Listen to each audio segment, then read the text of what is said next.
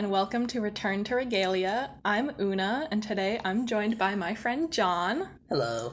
Um, hi, John. Why don't you start off with telling us how you got into the series? Yeah, so like a lot of book series, I got into this because uh, Oona recommended it to me. um, I had heard about it because I'd read uh, The Hunger Games by Suzanne Collins before, but I had never read it before. And then during college, uh, Oona suggested, hey, you should read this series, it's very good. And I read all five books probably within the span of uh, two, three months Yeah. uh, back in college. Uh, I haven't revisited them, since then, though, so this is the first time rereading them. It's been fun. I read the first three chapters as well. Yeah, I think we should just get into it because there's a lot to cover in these chapters. So, where we last left Gregor, um, in chapter three, an old man called Vikus just walked up to him and asked if he's from New York City, which uh, snaps Gregor back into focus. And chapter four starts with Gregor suddenly remembering the laundry and how he needs to get back upstairs before his mom gets home because she'll freak out when she sees that he and Boots are gone, especially after the same thing happened with his dad. So Gregor tells Vikus he needs to get back to the surface. Something I really like about these chapters, especially, is that I think it really highlights how intelligent Gregor is, which I think is a really unique thing about like a teenage character. Like usually, like they're like they have a lot of drive, or like they're an independent thinker. It's not usually that they're like really, really smart, but like even when he first realizes he or he remembers that oh yeah, New York City and laundry and everything, like what goes through his head is how he's making all these mental calculations of like how long he thinks he's been gone and like if it'll still be like if his mom will realize something's wrong by the time they get back. And then even later on, I'll get to that later when there's other parts, but it's like I love how you can always see his thought process and like thinking about how much he's thinking and what he needs to do and like 11 year olds don't usually I feel like that wouldn't be the instinct that they would have of like, okay, let's add up how long I think I fell through this cavern, how long we rode on the roaches. I think they would just kind of have lost track, but he's like been keeping a mental tally of everything, even if he didn't realize it. Yeah, I was gonna say the exact same thing. These chapters are so much about how Gregor is just calculating and planning and scheming to get back to the surface. These chapters really show how smart he is and how fast his brain is working. So, Vikus tells Gregor it is simple to fall down, but the going up requires much giving, meaning Gregor and Boots need to stay in the Underland. Gregor argues against this and says, I mean, you're great, but I've got stuff to do upstairs, which I think is very humorous, and I love the use of upstairs as a euphemism for the overland. I don't know why, it just tickles me. He's got a lot of sass in this uh, in this uh, chapter as well. Espe- Yes. especially once we get to his conversations with Luxa. he can be such a little shit sometimes. it's he's got a lot of good lines in these chapters. So Gregor picks up Boots and heads back the way they came out of the arena, or he tries to, but Luxa signals for a bat to block their path. It knocks Gregor to the ground and Boots lands on his stomach. The bats fly around them and Gregor sees they all have riders. He notes, quote, one cocky looking guy hmm. on a glossy black bat who's lying in a reclining position and propping his head up with one hand. So this is the first mention of Henry and Yes. Ares, even though we won't meet Henry for another couple chapters, and we won't even meet Ares until the next chapter hmm. after that, I think. Again, it's kind of like what you said about Temp in the last few ones. Like, we have no idea how, like, especially Ares is going to be so important in the series. Yeah, he doesn't get introduced until almost the end of Act 1, and I don't think that he speaks that much to Gregor at all in this book. It's really interesting how Suzanne Collins decides to introduce these characters and like when she decides to deploy them. So, Boots is delighted.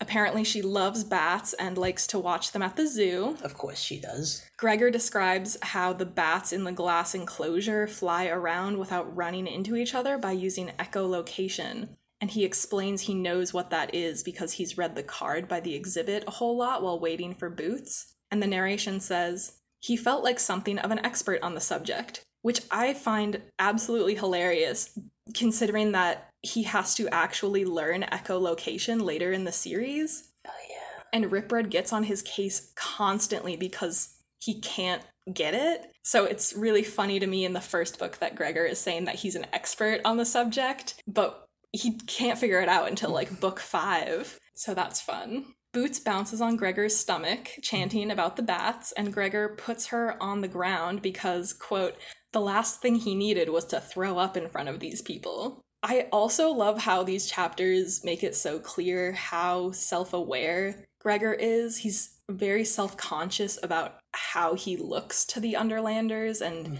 he wants to seem cool. Not exactly cool, but he needs to look in charge and not like he's about to throw up. His social skills are so on point. Like every time he says something, he like he always knows if it's like if he said something wrong.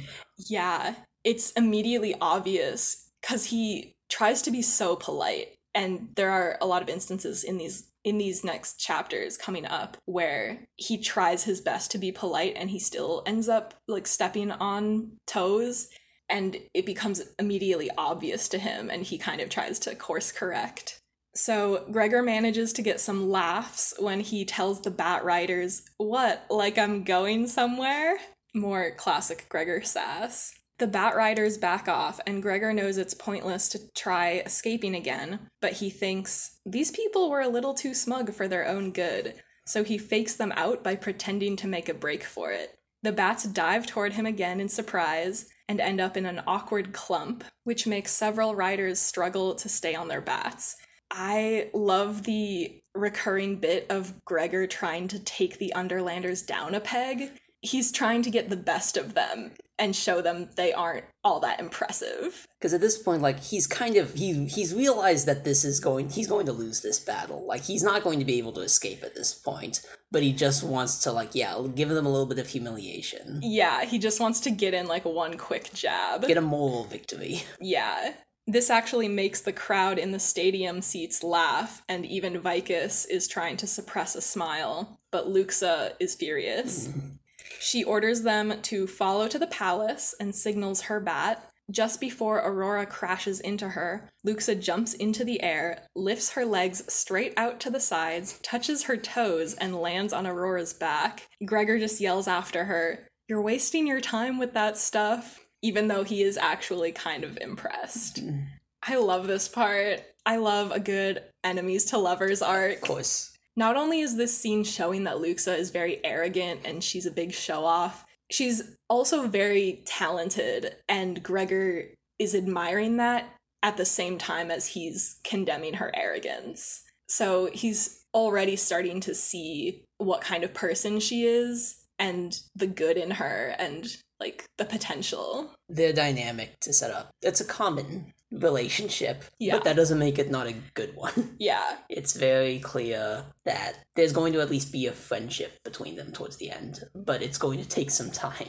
Exactly. It reminds me of Annabeth and Percy. Percy, yeah, exactly. The dynamics are very similar. Like, Annabeth is also super smart and talented and athletic, and Percy admires that. But at the beginning of their friendship, Annabeth is kind of a show off and she's kind of a brat and they don't get along. I, I love that bit. Just kind of a hint of what's to come. Vikus asks politely if Gregor will come to the palace. Gregor asks if they're prisoners, and Vikus says they're not, but he jokes that Luxa is preparing the dungeon for them. The dungeon comes into play again several times throughout the series, so it's cool that it kind of gets mentioned offhand here so early. It won't come back for a while, but the dungeon is kind of an important part of their society because a few different characters get thrown in there at different points. Gregor agrees to follow Vikus and they leave the stadium. Gregor notes that the stadium seats are emptying because apparently his arrival ended whatever game they were playing. Just a side note, I really need to know what game they were playing. Like, do you think it's just basketball on bats? It could be like Quidditch without the booms. Yeah, yeah, like some kind of Quidditch, get the ball through the hoop game. If you had giant bats to ride around on, what game would you design? Oh gosh. I would probably just end up making like soccer, but for bats. Right. I don't think a com- like I don't think they would be like the type to have like combat in the air. I feel like that would be I don't think they're described as having swords or anything. right. It wouldn't be like a jousting situation either. I think it would probably be something like that. We never get to hear more about this bat ball game, Mhm. but it is really iconic as the first glimpse of the Underlanders that we get in this series. I'm just really interested in what these people do in their free time. I am trying to think of like what other like hobbies and like uh recreational activities they have. I don't recall like if there's much because after especially after like this first book, like it gets a lot more into like the the questing of everything Yes. and the missions and the prophecies. yeah, Hence, there's not as much downtime that we spend in the Underland. Exactly, exactly. There's like a few glimpses we get, like at Hazard's birthday party, they're dancing and there's music. But you're right that in this book, war breaks out. So as soon as that happens, they're no longer able to just chill and play ball games. Vikus strikes up a conversation with Gregor as they walk. He guesses that the Underland must feel like a dream to him and references the crawlers. He says, What is it you call them? Cock horses? I always thought that was hilarious as a kid. That's a really good joke. Gregor asks if Vikus has been to the Overland, thinking that if Vikus can get up there, so can he and Boots. But Vikus just says, No, such visits are as rare as trees, which is him just saying that they're super rare because trees don't grow in the Underland, except for golden apple trees, apparently, which is something that we'll get into in a couple books. I love the also. I think this is late. Yeah, it's later on in some of these other chapters, but we get more about like other visitors from the Overland, and I love the subtle droppings at first of like why they're so rare. Yeah, I'm really interested in what other overlanders came to the Underland and what exactly happened to them because they only give vague descriptions about only- what's going on. they only mention a few that like come to like this area of the Underland at all. Right. And I'm also really interested in this way that Vikus implies that there have been visits up to the Overland. I need to know what were the rare times that Underlanders have visited the Overland, and when was that, and why did they do that, and like what was the outcome? Because I can't imagine it was good. I feel like yeah, if it had been a successful journey upwards, like it would have happened more frequently. And then also there's also the implication that like they think the overland is like a wasteland of sorts. Like they don't think life is as sustainable up there, and that's why like they came here at all. Yeah. And so they clearly don't have any re- more recent knowledge of the world, or else they would yeah. have updated that. We'll get into Vikus's story about Sandwich a little bit later, but it is really interesting that part of why the Underlanders came down to the Underland was because this guy told them that someday life on the surface would go extinct. So he's kind of this doomsday cultist, which is fascinating to me. We'll get into prophecies eventually, I know, but I love everything with the prophecies in this entire I- series. I can't wait to talk about Sandwich. Yes. Okay. Vikus says that it's more often that overlanders find themselves in the Underland and describes a few he's met. Gregor asks if they're still here, and Vikus says, Sadly, no, this is not a gentle place for overlanders. Gregor assumes this means the Underlanders killed them. And I mean, yeah, this is a hell of an assumption to make, and it's kind of rude, so I understand why Vikus gets offended at this.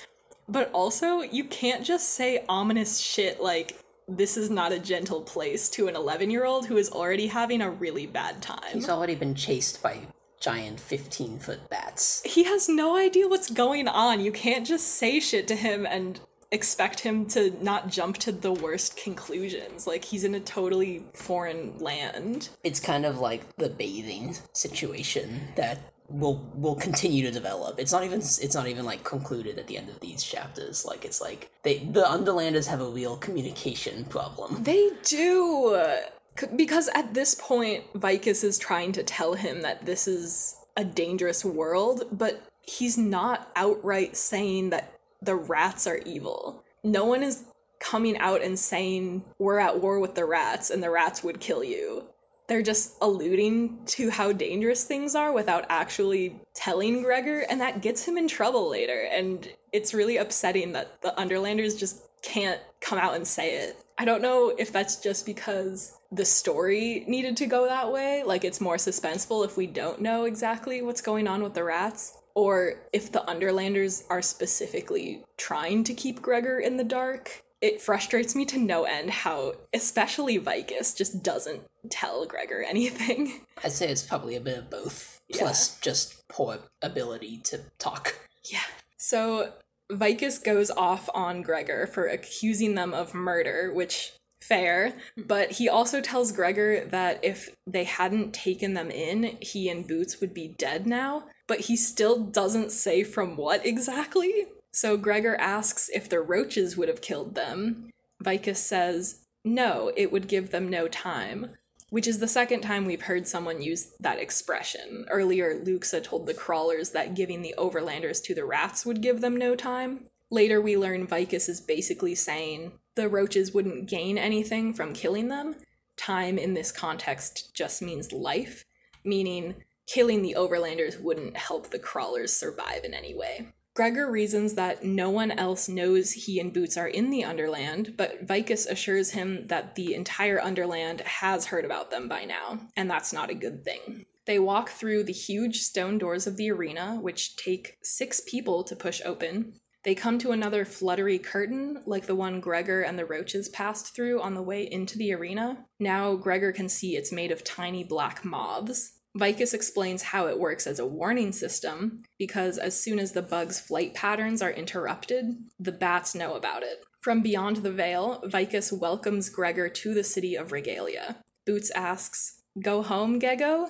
And he tells her they have some things to do first. The chapter ends with him taking a deep breath and stepping into the moths. I love that visual. The veil of the black moths. Yes. I'm obsessed specifically because it evokes for me the hero's journey. So, for anyone who doesn't know, the hero's journey is a literary template that describes the structure of a story in which a hero enters a secret world, gains mentors and helpers along their quest, and returns home having been transformed in some way. There are a lot of slight variations of the hero's journey template, but a lot of them reference a move from an ordinary world to a secret or magical world. And Gregor absolutely falls into this narrative structure. Like, he literally falls into the Underland, meaning he's passing from the ordinary world into the secret world when he descends from his laundry room. But I think this part where he steps through the dark veil of moths is even more symbolically powerful, because while the fall from the laundry room is an accident,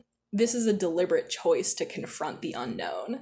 Although he's kind of being forced to follow Vikus at this point, he is stepping into the dark on his own, not knowing what's on the other side. He's crossing a threshold, which is specifically called out in several versions of the hero's journey. Even the moths themselves are symbols of transformation, being bugs that change from caterpillars to winged insects. Something else I love about everything, like everything you just said, spot on. Something that I think sets Gregor apart in this case from a lot of other hero's journey narratives is that he also has boots with him. Yes. Like, because remember, he is like very, like, he's very much a responsible older brother. Like, he not only like is in charge of taking care of boots, like, he knows it and like he's fully aware that that's the role he needs to take and so he knows as he's doing this he also needs to be protecting his little sister this entire time yes a lot of times when we see heroes journeys like either young adult stories even like Alice in Wonderland, which I think is like the most direct. Like this is just it's kind of a dark, darker or like alternative take on Alice in Wonderland. Yeah. Alice is on her own. Gregor has another human who he has to protect this entire time. Right. She's this constant companion, and in some ways, she's kind of a helper, but a lot of the time, she's this extra thing for Gregor to have to keep track of that just complicates a lot of his quest which is not something you see in other heroes' journey. She's two stories. years old and afraid of nothing. Like yeah. he has to be uh, constantly watching her. Yeah, that's really what does set the story apart because I feel like if you if you take Boots out of this story, it just falls apart. Like it's not the same story at all and Gregor is not the same character at all if you don't make him an older brother who's like constantly an older brother. It would be a much more standard. Even if it was like Lizzie who came with him. Yeah. Like Lizzie being like only a few years younger than Gregor would again also very much change it. Like he would still feel responsible for her, but like she would be a lot more independent and just it would be a lot less of a protective role just because she's more capable on her own. Boots is like entirely she has to stay with him. And we see that in the next chapter too. Like he is still nervous about like letting her go. yes. And he's right to be. Exactly. so, chapter five starts with Gregor stepping through the velvety wings and he gets his first look at regalia. He'd been expecting something primitive, but the city is magnificent. He compares it to New York City and thinks regalia is much more beautiful. The gray stone buildings are tall, some at least 30 stories high, and carved with depictions of people and animals. Vikus explains that most of the humans in the Underland live here, while other species have their own lands. Boots asks where the moon is, then says matter of factly, cow jump moon. And Gregor thinks about how if roaches can talk and bats can play ball games, there's probably a cow jumping over a moon somewhere. I do like this reference to nursery rhymes because in the fourth book, a nursery rhyme turns out to be a prophecy that comes true. And I don't know if Suzanne Collins was actually planning that far ahead, but I really do like this slightly recurring motif of nursery rhymes. I'd believe it. Yeah. I feel like uh, she's such a formalist in how she writes. Like everything has like a set number of chapters and everything, which she continues over with Yes. the Hunger Games. I feel like she's the kind of writer who would have planned ahead at least a little bit, like not having fully formed stories, but just like ideas of like, oh yeah, if this is a prophecy, there can be prophecies other way, other places where people aren't expecting them. Yeah. I'd like to believe that definitely some of these things that she sets up with just an offhand mention do become relevant and she was expecting it to like the echolocation thing Mhm. i feel like she could have been planning the whole time that gregor would have to learn echolocation and wouldn't it be funny if in the first book he says that he's an expert on it and then he actually does have to become an expert on it Even little things like Lizzie, like there was, n- there's no, I. That's when I do believe. There's no way she would have included the fact that oh, Gregor has another sister, right and she didn't have any plans for Lizzie to also come into the Underland with them at some point. yeah Like that would be a waste of a character, and I don't think she would have done that. Agree. As they walk through the city, people stare at Gregor and Boots because they don't see many overlanders. Gregor asks how Vikus knew he's from New York City, and Vikus gives us a little bit of info about Underland geography. He mentions there are two entrances to the Underland, somewhere he calls the Deadland, and two more that open into the waterway. But since Gregor is alive and dry, he must have come from the fifth entrance, which is in New York City.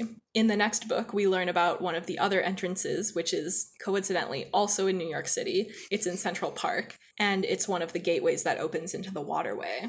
When Gregor tells Vikus that he fell from his laundry room, Vikus says thoughtfully, Your laundry room, yes.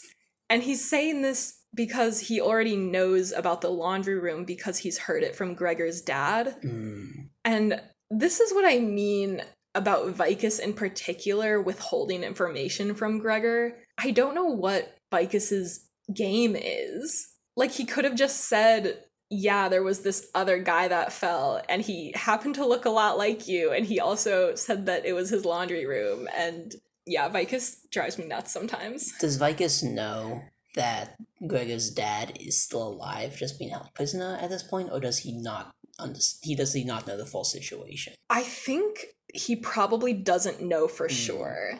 The charitable reading would be he doesn't want to give Gregor false hope or like overwhelm him more. Right. I don't think he's being charitable Yeah. at this point.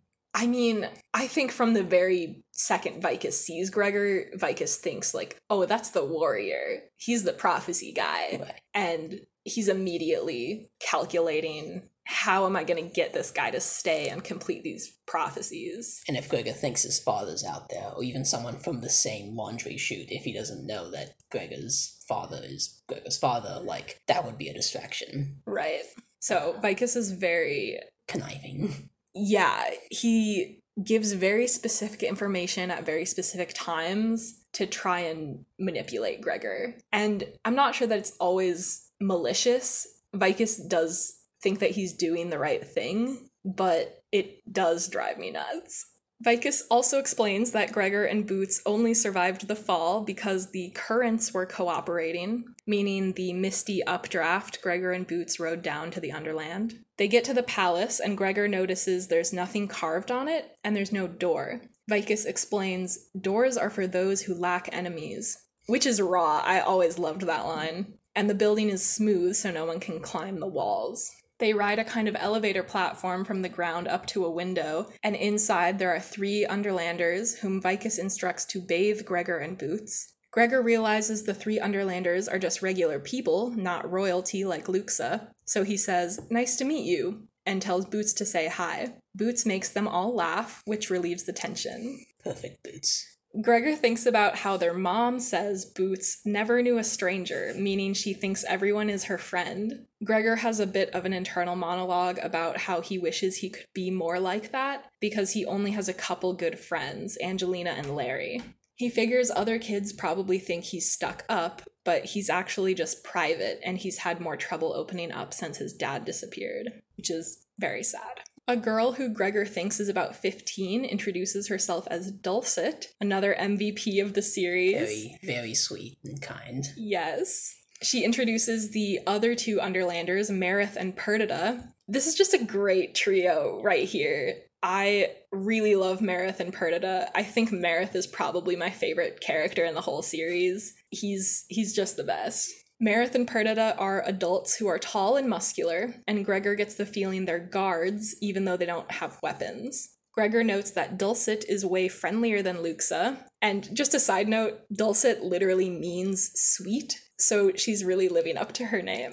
While we're on the topic of names, just really quick, Perdita means lost in Latin, and it's the name of the protagonist in Shakespeare's play The Winter's Tale. There are a lot of Underlanders named after Shakespeare characters, and I find that really interesting. The name Mareth seems to be a Suzanne Collins original. it's the name of a small town in Tunisia, and there's this thing called the Mareth line, or maybe it's pronounced Mareth or some other way. I won't get into that right now because I'm planning to do a whole episode on all the Underlanders names at some point. But also, some baby name websites tell me that the name Mareth is a variation of the name Margaret, which ultimately comes from the ancient Greek and Latin words for pearl. Margaret, coincidentally, is also Boots's real name, so that's interesting. I can't wait to hear your elaboration on Henry. I might be able to pull out some Something. some fun parallels to some other Henry. Personally, I always thought Mareth's name was just a slightly different spelling and pronunciation of the word merit, like excellence or worth, but I could just be making that up because it kind of sounds the same. Dulcet asks, You will follow to the waters, Gregor the Overlander? He says, I will follow to the waters. And then he gets anxious that he's being too formal and the Underlanders will think he's making fun of them. So he says, I mean, yeah, thanks. Which is what we were talking about. He's just trying so hard to be polite and not say the wrong thing because he knows that these people are so different from him and he has to watch the way that he talks. But he does try his best. While they walk through the palace, Gregor realizes he'll need a map to navigate, but can't ask for one because that would be suspicious. He knows that even though he's being called a guest, he's really a prisoner and he needs to find a way to escape. Dulcet interrupts his train of thought to say she's never met an overlander and she's only meeting him now because she looks after children. Gregor says that's too bad because she's the nicest person he's met here yet. This makes Dulcet blush, and because of the whole Underlander translucent skin thing, she blushes a lot. She says, That is too kind for me to accept. And behind them, Mareth and Perdita murmur to each other. He was just trying to be polite here and tell the truth and be nice to Dulcet, who is being nice to him, mm-hmm. but he's still stumbled into a social faux pas because he's implying that Luxa is rude, which she is, yeah. but you can't just say that. Gregor's gonna continue to make these little mistakes. It's fun. I don't know if you're going to get to it, but I also love when he has like different like um social cues where like he again is realizing like later on when he when he and Boots are split up to go bathe, like he specifically is like he says he's worried about Boots going into the other room, but he doesn't want to offend Dulcet because he already misspoke here. Right. I don't have a specific note on that, so I'm glad you brought it up. Yeah, again, he's just always thinking. He's always being very conscious and self aware of how he's coming across, especially since he's trying to escape and he doesn't want to arouse anybody's sus- suspicions of Yeah. how he's acting. Exactly. He this boy's mind just thinks a mile a minute. He's got so much going on in his brain. He's trying to be a model prisoner right now, so Yeah. nobody will think he's going to ever escape, even though it's all that's on his mind. Exactly. I I just love how this entire time half of his mind is on acting polite and learning more about this place and telling the underlanders what they want to hear to some extent and then the other half of his mind is like how can I use this information to get out of here? So they reach the bathrooms, and Gregor and Boots split up to go in separate rooms because apparently one side is for girls and one side is for boys. So it sucks that the Regalians haven't figured out gender neutral bathrooms yet. Yeah, I mean, the Overland hadn't at this point either when this book was written. That's true. so- But like all yeah, so Yeah. Gregor is maybe just assuming that's what the separation of bathrooms is maybe for. it's for infants and adults. Oh, young right. adults. It could be anything. We we, we can choose to know. believe what we want about Exactly. the Underland. So Gregor explores the bathroom and finds that both the toilet and the bathtub pool thing in there have continuously running water. This makes him realize that there must be some kind of underground stream, and if the water can get in and out of the palace, he can too. He's so smart for this. And in the next chapter, we get a little bit more about how his dad was so into science and talked about science with Gregor a lot. And I just think this realization that he has just from being in the bathrooms and observing how the water is flowing, realizing that he can use that as a guide to get him out of the palace is genius. Chapter 6 starts with Gregor bathing, and he's trying to get as much of his overlander smell off him as possible, reasoning that it'll make escaping easier. Yeah, they still haven't explained anything about why he needs to bathe. Right. And he is kind of making the right choice here of I need to blend in to escape. And he's doing what they want him to do, but he's doing it for his own reasons. Not because they told him to. Yeah. So he dries off with woven towels and dresses in new clothes. He wonders what they're made of, and later in the book, we learn that all of the Regalians' textiles are spider silk, which is mm-hmm. fun. One more thing here I love is again, they mention how like his towels back in his apartment are really ratted and like tattered because they're poor. And it's again, it's just reinforcing how he is not like his well, his life up up on the overland like is not very good Yeah. ever since his father left especially yeah, that's just more evidence of how they're struggling. So in the hallway, he asks Mareth and Perdita what happened to his overland clothes, and they explain they've been burned because it's dangerous to keep them. Gregor sees they're afraid he'll get mad, so he makes a show of letting them know he's cool with it. Perdita tells him he'll smell even less once he's eaten their food, and Gregor says dryly, That'll be nice he can be so sarcastic sometimes, and it kind of goes over the Underlanders' heads.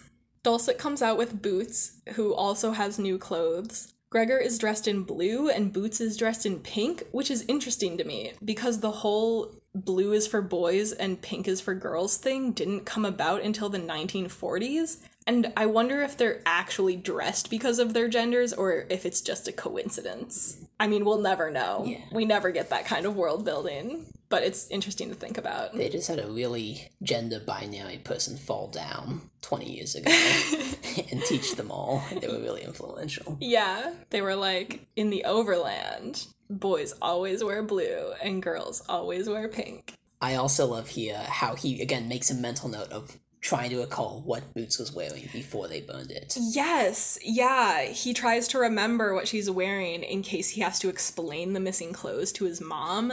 So responsible. I I also have a young young younger siblings. There have been times, especially my brother has gotten lost. I had no idea what he was wearing.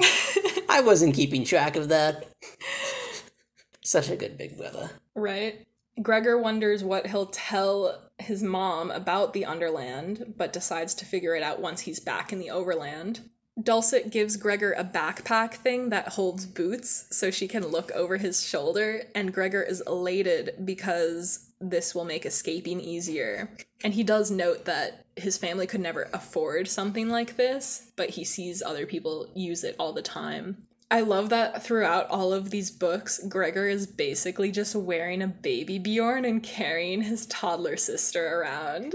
Because he wears this backpack in every book to carry her around, I think. It's like his constant accessory. He just equips boots.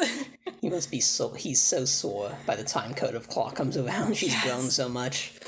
They all go to the High Hall, which is a long room with no roof that opens onto a balcony. Dulcet explains this is so bats can fly in easily. Vikus is there with his wife, Solovet. Love that name. yeah. But what's the opposite of an MVP of the series? because Solovet sucks. We don't know how much she sucks yet. In fact, right now she's actually kind of cool because she offers her hands to Gregor, and that's the first time an Underlander has made an effort to touch him so far. Just a side note, I pronounce all of the names in this book like how the audiobooks pronounce them. So I say Solovet with a T sound at the end, but I know some people pronounce it Solave like it's French or something. But my reasoning is that if we are pronouncing dulcet with the et on the end, we should also be pronouncing et on the end of Solovet. You're the linguist, but like I wonder if like those are meant to be like that's a consistent suffix Yeah. for names being pronounced. We meet two other characters that have this et on the end. We meet Solovet's sister Miravet, and we meet Luxa's cousin Stellovet. So I wonder what that means. I'm definitely gonna do a whole episode about their uh, Okay. names. I'm obsessed. Vikus invites Gregor to look out over the balcony at the city, and Gregor's fear of heights gets the better of him, so he takes a step back. Vikus explains that the population of Regalia is about 3,000, which is not many. That's like a really small rural town. And Vikus starts to give us some world building about Regalia, but Solovet cuts him off and they sit down for supper.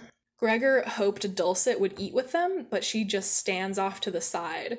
He's uncomfortable with her just standing there, but he's afraid he'll get her in trouble if he says something about it. Just because he's already stepped on the whole, like, she's obviously a servant, or at least not as important as the rest of the people here. Picking up on those social cues. Yeah. He adjusts quickly once he gets the read on the situation. No one sits down until Luxa comes in wearing a fancy dress and her hair down. She's with a guy who is about 16, and Gregor recognizes him from the stadium. He's the one who'd been lounging on the back of his bat. Luxa introduces him as her cousin Henry, and he jokes with Gregor that Luxa is going to poison him. Luxa says, I gave orders to poison scoundrels, forgetting you would be dining as well, which is a hilarious burn. Kind of like Solovet. It's interesting how like I mean Dulcet's an exception, obviously, but it's interesting how both Solovet and Henry like Gregor has better first impressions of them than he does to the people who like he makes more of a friendship or camaraderie with. Right. I don't know what to make of that. It's just it is interesting that that is a pattern. Like Luxa, he hates at first. Solovet and Henry, he's like these these these two are fi- fine. These are nicer people. Yeah, I think it's because Luxa doesn't have anything to hide. She can just be herself, mm-hmm. and herself happens to be rude.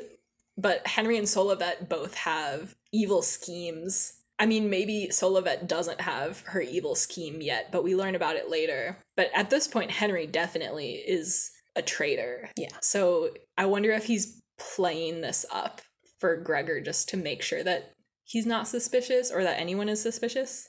Maybe Gregor just has like a in, instinctive connection to other calculating people. Yes. They're all schemers. Yeah, they're all schemers. Even Vikus, Yeah. like they all have other plans hidden, and you know, like you said, Luxa is just what you see is what you get. Exactly. Exactly. I also like the way that Luxa and Henry joke in this chapter because it establishes what kind of relationship they have, which is very lighthearted. Henry doesn't take their royalty very seriously, even though Vikus tells Luxa that she needs to take her position seriously. And we learn that Henry can be a bit cruel Hmm, in this next part coming up. yes. The bats arrive, and Vikus introduces them as Aurora and Euripides and mentions that they're bonded to Luxa and himself. Gregor is confused because he thought the bats were like horses, but now they're being treated as equals. Euripides greets Gregor in English, and he realizes they can talk like the roaches do. The narration says, Gregor began to wonder if his fish dinner would want to chat as he sliced into it, which is a, just a great joke I had to men- mention. If they were alive, they might. Gregor asks what it means to be bonded, and Vikus explains the humans made an alliance with the bats when they came to the Underland, and human bat pairs can pledge themselves to one another. Gregor asks, And what do you do when you're bonded to a bat? I mean, besides play ball games together. And everyone goes quiet, and when Luxa says, You keep each other alive, Gregor realizes he's making fun of something serious. So this is the first time that we hear about the whole bonding thing. And we don't need to get too deep into it right now because they talk about it a little bit later on their quest. Luxa explains a bit more about what bonding means, but it's great that we get just a little taste of it here because it ends up being very important to the whole series. I feel like some of like the biggest two themes in the series are prophecies and just everything with the prophecies and like the relationships between the different species in exactly Like that's what everything hinges on. Exactly. It comes into play. It does. sure. Yeah, it comes into play later in the series. Gregor says he didn't know, and Solovet says it's okay. Gregor asks if they bond with the crawlers, which makes Henry and Luxa laugh and make fun of the crawlers. Vikus explains the crawlers aren't known for their fighting ability, but notes that they have longevity and deserve respect, especially from Luxa, who will come of age to rule in five years, because her jokes will have weight then. Two things here. One, yeah, I would definitely be allying with the cockroaches. like that, I would want resiliency on my side for sure. They're the best. But then also, I think this is a good example of like just even again very subtly, very good world building here of just how important like battle uh capabilities and like warfare is to the underland culture. Like it's if you're not a valued warrior, you're not going to have a good place in the society. Exactly. It's everything to them. I mean, especially to people like Henry who totally ignore the other types of power on display in this series. Vikus says, the crawlers do not need to be warriors to shift the balance of power in the Underland. I really love this line because it specifically uses the word warriors, which carries a lot of weight in this series. Later, Gregor is dubbed the warrior, a kind of chosen one for the Regalians, but throughout the series he struggles with this title. One major theme of these books is about the nature of true strength and power, and if that always has to come from violence. One of the main messages of these books is that violence can and should be avoided. Vikus is trying to make that point to Luxa here by telling her that even though she sees the crawlers as weak because they don't fight, that doesn't mean they aren't strong or powerful in their own way, and that underestimating that power is a mistake. This line is also a direct nod to Temp, the crawler, who becomes a very important character and does, in fact, shift the balance of power in the Underland indirectly. So, I really love this point by Vikus because it illustrates one of the major themes of the whole series. Conversation dies after this, but then the food comes and we get a lovely description of dinner. I always loved the food descriptions in these books. Even when they describe foods that I don't like, it sounds delicious. Like, I, if someone put a plate of like mushrooms and fish in front of me, I'd be like, uh uh no. But this book makes it sound so delicious. The fact that the greens are described as a rarity, like, I don't like leafy greens. I would eat these leafy greens. Yeah, yeah. The meals described throughout this series are great.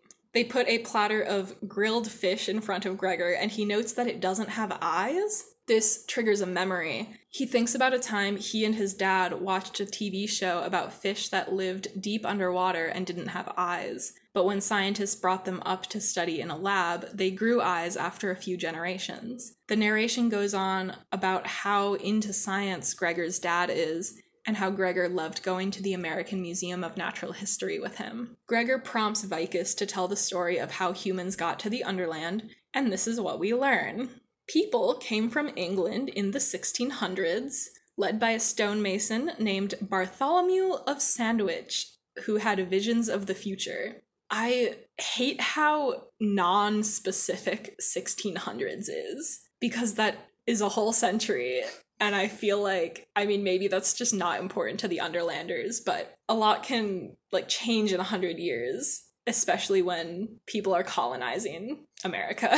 I wonder if anyone's done like a deep dive into like if like a person from Sandwich like was also one of the like colonizers who like this is perhaps based off of or if this is like something Collins completely made up. I have I feel no like it idea. It could be or it could be either. Yeah. I feel like I maybe have seen some analysis of that sort and people diving into the history of this, which if you're listening and you have more historical insight, I would really love to hear it. History is just not my subject and I'm bad at researching it. But supposedly, Sandwich saw the Underland in a dream and set out to find it. And when Sandwich and his followers got to New York, he, quote, got on famously with the local tribe, mm-hmm. which I think is suspicious as hell. The book doesn't mention a specific tribe, but I think the people Sandwich supposedly met would have been the Lenape, who lived on Mannahatta, later renamed Manhattan. Please correct me if you know for sure. According to Vikus, the Native Americans made, quote, periodic trips below the earth for ritual purposes for hundreds of years, but they didn't want to live there and didn't care if Sandwich wanted to, which I also think is suspicious. After 50 years of figuring out how to live in the Underland, there were 800 regalians and the gates to the overland were sealed. I have a lot of questions. First of all, this isn't a question, but they didn't do a great job of sealing themselves in because overlanders get in all the time. Second, were the Native Americans cool with the Regalians sealing up the place they'd been going for ritual purposes for hundreds of years? I doubt it. Third, how old was Sandwich when they sealed the gates? Even if he was like 20 when he first discovered the Underland, that would mean that he'd be 70 when they cut themselves off, and that is super old for the 1600s, right? So I have a lot of questions. I don't believe all of Vikus's story. I think that Sandwich himself is a very unreliable narrator, and I'm not sure that we can believe any of this. There was a hundred percent cultural revisionism going on here and historical inaccuracies. I mean, it's been 400 years. Yeah, like you said, there's definitely something at play in terms of like how much of this is accurate. I kind of like how that is a major thing with all of Bartholomew Sandwich's role in the story because like he never shows up. We actually I don't think we get a ton more of like the orig- origin of the Underland in the entire series. Like it's yeah. mostly this, like because that doesn't really play a part right. as much as the like political situation in the present. But I think this like less than certain nature of Bartholomew's role and everything and his predictions, his like the stories that have been passed down. I think that's a really interesting reflection of like how all of his prophecies that play a huge part they are they're taken with they're, they're treated as absolutes by some characters and then taken with a grain of salt by others. Yeah. Like vikus here is telling this story as if it's this magnificent adventure and isn't it so cool that sandwich had this dream and like came down and led all these people and he was like a savior and but in reality he's just this guy who convinced a lot of people to follow him and do this crazy thing and live underground it's so suspicious that the regalians are such an insular community and they've just been telling this story to themselves over and over again without questioning it. Later, we do learn kind of the other side of the story and what Sandwich did when he got to the land that Regalia is built on. But we don't find out more about that story until the fifth book. But over the course of the series, Sandwich is called more and more into question. And I think it's genius that we have the first info about him conveyed by Vikus, who is so on board with it and he's totally a believer. Like he's totally buying the propaganda. Vikus ends his story by saying, Rome was not built in a day. This was how Fred Clark the Overlander put it. Fred being one of the Overlanders Vikus mentioned last chapter. Gregor asks, What happened to Fred? And Solovet says, He died without your son. I'm interested to know what the actual cause of death was. Like, does she literally mean he got sick without the sunlight? Or does she just mean metaphorically? Gregor wonders if the sun above ground has set and if the police are still questioning his mom about their disappearance. He knows that if the police have left, his mom will be sitting at the kitchen table, alone in the dark, crying, which is beyond devastating that he has been through that before, so he knows exactly what she's gonna look like. And he knows that right now he's the cause of that. It destroys me. It's so devastating. But the chapter ends with Gregor thinking about how badly he needs to escape the Underland. And in the next chapter, he's going to try his best. this was quite a trio of chapters. Yeah. Um, we get introduced to a lot of Underlanders. We get introduced to the story of the Underland, at least from the perspective of the Regalians. And we learn a bit about bonding, which is a really big part of the series. Even though we still haven't met Ares. We haven't met Ares. He didn't come to dinner. We saw, we see him, but we don't meet him. Yeah, we haven't heard his name yet. But we do meet Henry, who is kind of the antagonist of this book. Do you have any other thoughts about these chapters? What you mentioned about the hero's journey before got me Mhm. thinking about how like it's funny how it's this kind of plays with the formula a little Mhm. bit because right now if you were to stop like stop reading right now and like reevaluate and you're thinking about how this fits in with the hero's journey, what is Gregor's mission? His mission is to get back home. And that doesn't really change, but there's another like later on in this book, there's an added quest that he also goes on.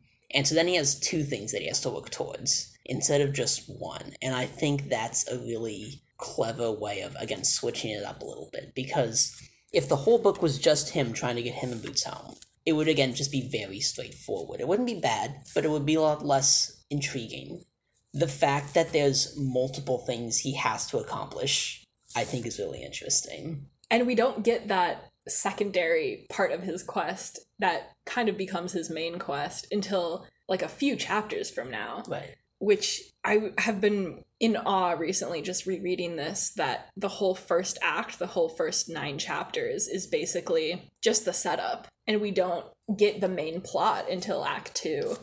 And yet the pacing is perfect. I know. Yeah. Like that's a long build up, but it doesn't feel like it. And then it doesn't feel like the other half, the other two thirds of the book are rushed either. It's like this feels like about the right amount of time we need to spend on it.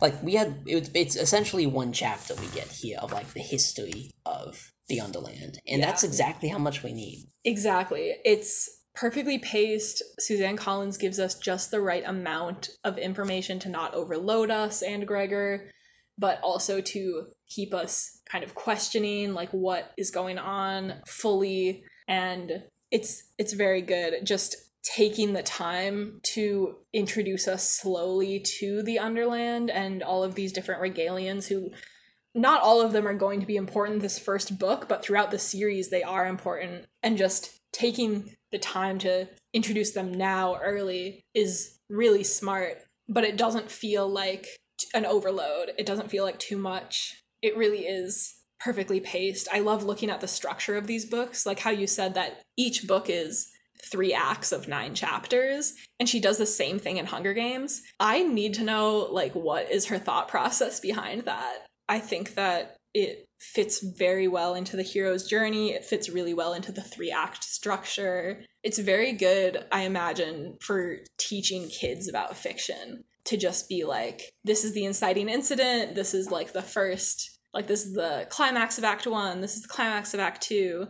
It really lays it out nice and clearly, but even though it's very like obvious and straightforward, it's so well put together and it's compelling. I could be totally making this up. I know she was a TV writer before the Underland Chronicles. I think you're right. I feel like that. I feel like I've read somewhere that that she has either elaborated or like there's been an interview about that where it's it's elaborated that like that's why she likes working with the structure because she is used to working in like time constraints because like especially back in like the days of like only cable shows like she's used to working within like a time frame specifically and that's maybe why she likes the structures of the book so much That's cool. and i think again that could be total manifestation of my memories but i feel like i've read that somewhere i'll have to check but- Yeah, I'm gonna have to look. That would be really cool. I would love to hear what she has to say about that.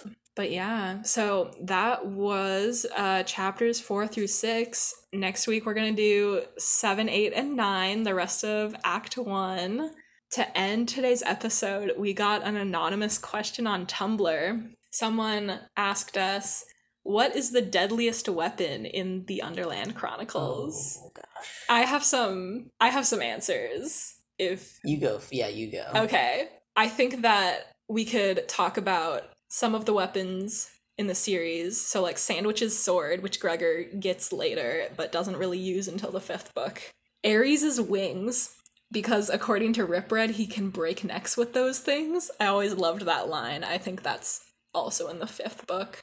I think the probably the correct answer of what is the deadliest weapon in TUC is the manufactured biochemical plague virus just because of the sheer numbers. yeah But the best weapon in TUC is Ripred himself. i i can't wait till i get to Ripred because you said Dulcet is maybe your favorite character or uh, no did you say Perdita? Mareth, Mareth other yeah Ripred's my favorite character oh my god, yes. I love Ripred he makes this whole series. It would not be Underland Chronicles without Ripred and the whole way that he is. everything about him I love I can't wait to talk about him. He has so much going on. He's one of the most complex characters.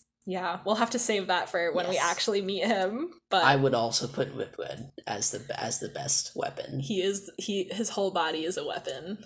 Well, that is all we have for this week. John, thank you so much for joining me on this week's episode. Of course, happy to be here. check back in next week or um, follow us on Instagram, Twitter, or Tumblr at Return to Regalia. And until next week, fly you high.